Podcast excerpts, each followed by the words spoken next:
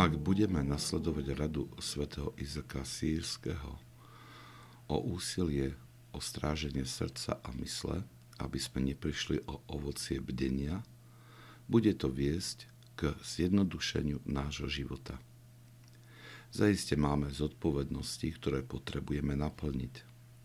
Ale musíme uznať, že sa v našom živote nachádza aj príliš veľa aktivít, ktoré prinášajú nepotrebné rozptýlenie ducha.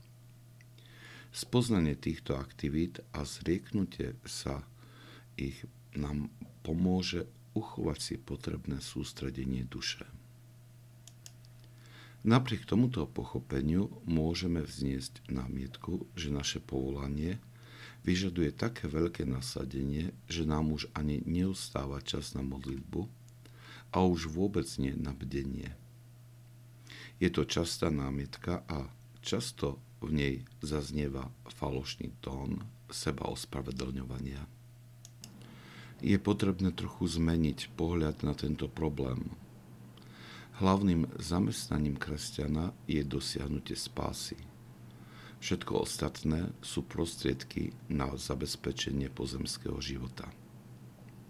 Ak sa takto zmení pohľad na život, vynoria sa aj správne riešenia pre pestovanie duchovného života. Je to aj určitá nevyhnutnosť.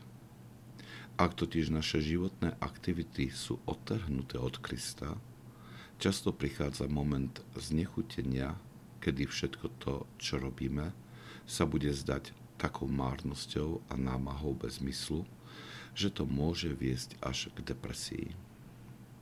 Počul som radu, ktorá sa hodí k tejto situácii. Kňaz poradil svojmu farníkovi, ktorý sa stiažoval na svoju prácu, že ju musí nevyhnutne pokrstiť. Týmto žartom ho však poučil, že všetko, čo robíme, máme robiť s Kristom, skrze Krista a pre Krista.